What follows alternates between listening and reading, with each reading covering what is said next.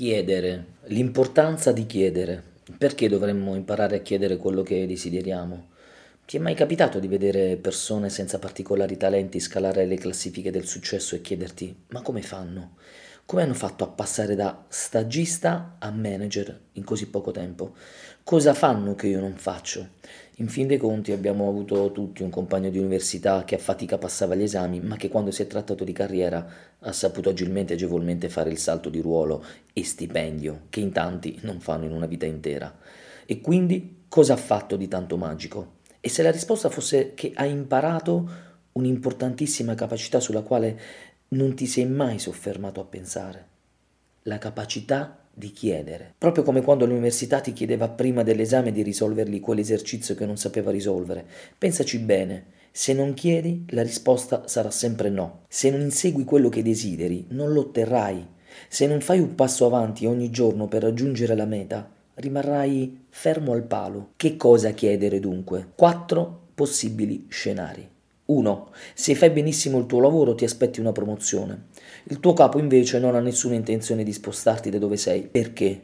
Perché fai così bene il lavoro e lui non ha nessun incentivo a spostarti e dover insegnare il tuo lavoro a qualcun altro. Se vuoi una promozione, chiedi, svolgi al meglio il tuo ruolo, sottolinea i risultati che hai ottenuto e alla prima occasione chiedi la tua meritata promozione. Secondo, se parliamo di stipendio, gli aumenti nel budget aziendali vanno pianificati in anticipo. Hai un certo stipendio e l'azienda pensa che ti vada bene, quantomeno finché non fai presente il contrario.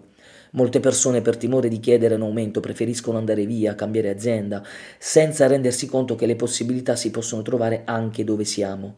Non è infatti inusuale trovarsi in situazioni in cui si presentano le dimissioni e l'azienda rilancia offrendo un miglior stipendio o un avanzamento di carriera e ci si pente di non averlo chiesto prima. E tanti saluti. Terzo, sei senza lavoro e hai timore di chiedere al tuo giro di amici e conoscenti o a uno sconosciuto su LinkedIn di aiutarti a trovare un'occupazione. Per timore di essere deriso e ignorato, non chiedi, ma se non chiedi, la risposta sarà sempre no.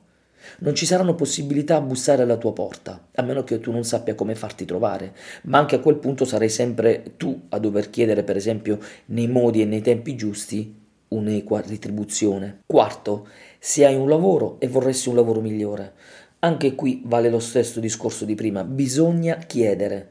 Se nell'azienda per cui si lavora attualmente non ci sentono, allora bisogna bussare ad altre porte. Quante porte? Tutte quelle possibili finché non si trova quello che corrisponde a ciò che si desidera. Non farti fermare dai primi no. In tanti pensano che eh, basti chiedere una sola volta per ottenere quello che si desidera. Molti studi hanno invece dimostrato il contrario. Per esempio, si stima che la maggior parte delle vendite avvenga dopo il quinto contatto del venditore al potenziale cliente, eppure la maggior parte dei venditori si arrende al primo tentativo. Similmente su LinkedIn, eh, svariati studi hanno dimostrato che alla prima richiesta risponde circa il 60% delle persone. Questo numero sale a circa il 90% dopo il terzo messaggio, in particolare se nel messaggio prima di chiedere anche noi offriamo di aiutare l'altra persona. Pertanto se oggi stai pensando a come ottenere quello che vuoi dalla vita, ricordati di chiedere, ma ricordati anche prima di chiedere di dare. Sarà infatti molto più probabile ricevere una risposta se nel chiedere qualcosa per noi prima offriamo qualcosa agli altri. E se non risponde nessuno, ricordati che è sempre l'ultima chiave del mazzo, quella che apre la porta non arrenderti, basta un solo sì a cambiare la vita per sempre.